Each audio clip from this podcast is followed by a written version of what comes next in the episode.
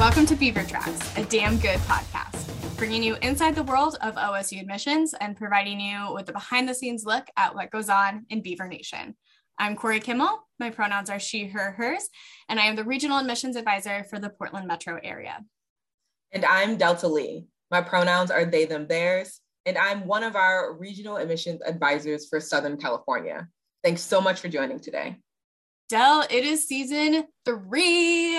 Whoop, whoop. We are so excited to be back with you all to share more about Beaver Nation. Corey's going to share a little bit more about what we're going to talk about and get into this season. But before we get there, we have a new segment for you all called Dramatic Readings. Dramatic Readings. And that's why we're going to share some of OSU's most unique majors um, or popular programs or things that we just think are cool. Um, so we're going to read the program description for you all, and hopefully you get to learn more about the offerings and your opportunities at Oregon State. You're welcome to learn more about majors offered online in OSU's course catalog at catalog.oregonstate.edu.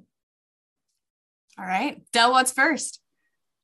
I love this first major that we have. It is a brand new full fledged major. It used to be a little option, but now it's its own little area. And it is our climate science major. The interdisciplinary climate science major focuses on physical science of climate and climate change and its intersection with biological, social, political, and economic systems. The program emphasizes transferable skills such as programming, data analysis and visualization, and written and oral communication, which are integrated throughout the curriculum. Core courses emphasize active learning and students demonstrate skills through independent research and internships. Oh, that was beautifully done. Um, but I just like we've said, I'm so excited about our climate science program. Um, you know, because it used to be within another major, but obviously, as we all know, it's becoming really more and more important today. So I'm really excited that we get to kind of put that out there.